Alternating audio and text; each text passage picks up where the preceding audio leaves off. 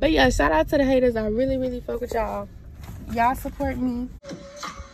Hey, beautiful people, welcome to the Nice for What podcast. This is your host, Danyelle J. We talk about everything on this podcast. We talk about the uncomfortable shit. We talk about it. I know when you walk into the room, you own the fucking room. Never forget that. Hold your head up high and have good posture and walk that walk every single time. Let's get into the episode. Hey y'all, what's up? Another car episode, okay? We back in the car with it. And I want to say this, okay? Why you mad at me because I'm popping my shit? Why you mad at me because I'm doing something? We all have the same 24 hours in the day.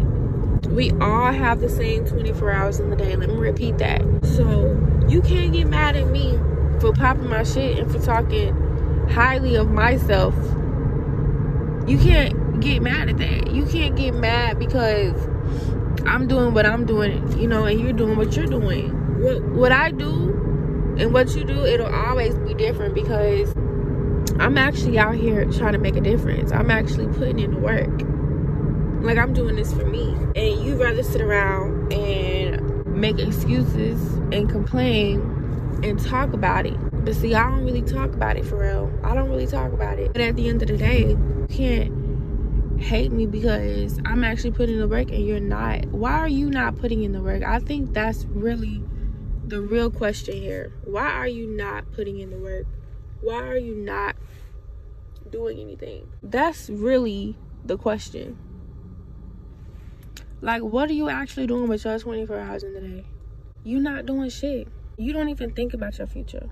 You don't even care about your future because if you cared about your future, you would be going so much harder. And see, you're not going hard enough for me. You're not going hard enough. It's like you don't give a fuck. It's really not my problem. That's not my fault.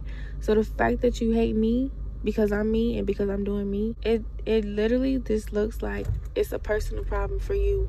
It's a personal problem for you because you really want to be doing it but you're not. So you'd rather be mad at me. That's actually weird. That is so fucking weird. And I'm gonna be here to tell you. It's weird energy. That's weird energy. That energy is not gonna get you nowhere. It's not gonna get you nowhere in life.